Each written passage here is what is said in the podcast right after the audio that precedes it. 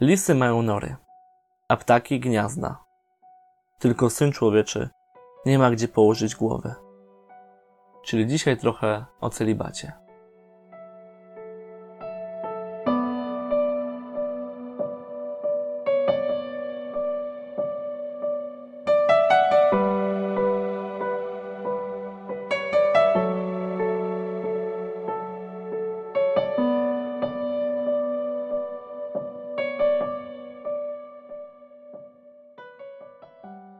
Zakładam, że wcześniej nie myślałeś dużo na ten temat, więc teraz chciałbym Cię poprosić, żebyś e, przez chwilkę takiej przerwy pomyślał, jak rozumiesz celibat, o co w nim chodzi, po co jest.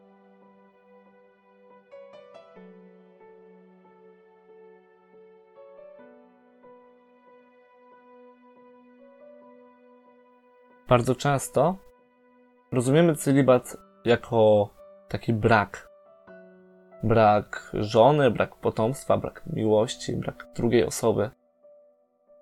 Za to właśnie jest totalnie przeciwnie. Celibat to jest dar.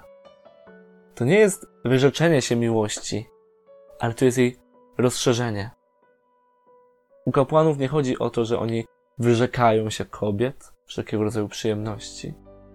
Chodzi o to, że oni e, nie wiążą się dlatego, żeby mogli przede wszystkim skupić się na miłości wobec ludzi, którym służą. Arcybiskup Ryś, gdy definiował e, celibat, nazwał to wolnością, żeby kochać. Tu ukazuje właśnie samo sedno celibatu, w którym nie jest brak miłości, ale właśnie sama ta miłość. Jeden kapłan nawet powiedział mi, że celibat to jest wręcz charyzmat. A charyzmat nie jest dla osoby, która e, go przyjmuje. E, to nie jest tak, jak on to ujął, że ja zamknę się u siebie w pokoju e, i będę celebrował mój celibat. Nie. To jest coś totalnie przeciwnego. Celibat jest właśnie jak to charyzmat dla innych, dla ludzi wokół. Tak jest też w tym fragmencie które przytoczyłem na początku. Jezus e, nie ma gdzie położyć głowy. Tak, nie ma tego ramienia, na którym on by mógł oprzeć głowę.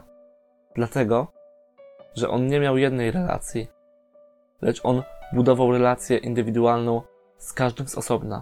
To on jest tym ramieniem wielu głów. I celibat kapłański właśnie wywodzi się z tego, że jest na wzór Chrystusa. Że na takiej zasadzie on ma zamiar działać.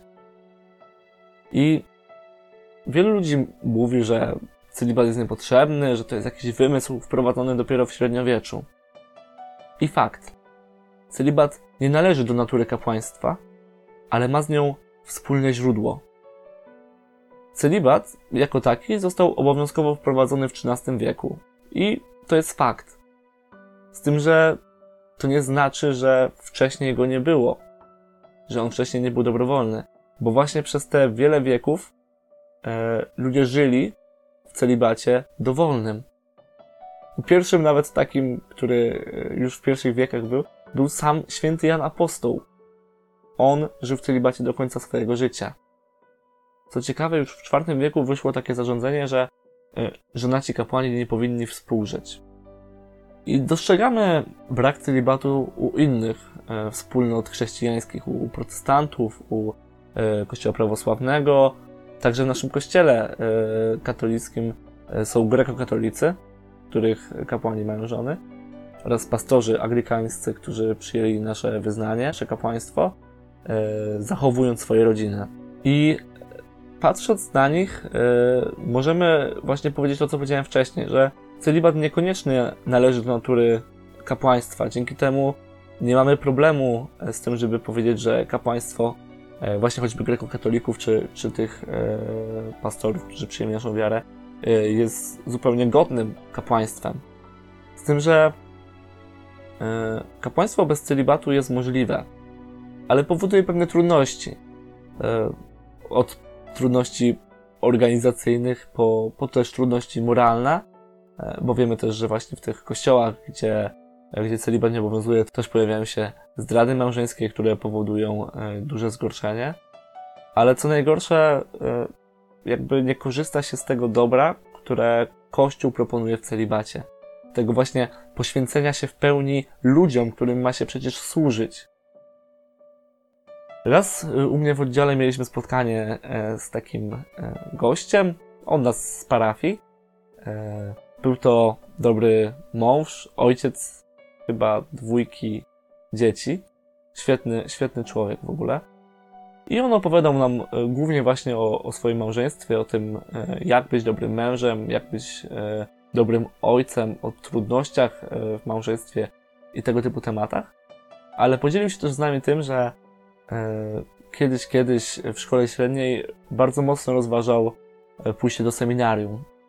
Jako, że na koniec można było zadawać pytanie, a ja właśnie e, trochę tym tematem celibatu wtedy, wtedy żyłem, to postanowiłem zapytać go, jak to wygląda z jego perspektywy. Czy da się połączyć to powołanie małżeńskie z powołaniem kapłańskim? I on powiedział, że oczywiście jego zdaniem to jest niemożliwe, że albo będzie się e, poświęcać rodzinie i zaniedbywać kościół, albo na odwrót. Że po prostu nie da się jednocześnie temu i temu w 100% poświęcić. I może to jest subiektywne zdanie, bo to może ciebie to nie przekonywać, ale mnie przekonało. I powiem szczerze, że kiedyś miałem dużo bardziej sceptyczne podejście do celibatu. Właśnie widziałem go jako taki relikt przeszłości, który nie wiadomo po co jest, po co się księżom zabrania tego. To, to teraz jestem w takim momencie, gdy już trochę się zgłębiłem w tym, że gdybym, nie wiem, celibat został zniesiony, e, a ja bym rozeznał powołanie do kapłaństwa i miałbym wybór, to żebym w celibacie.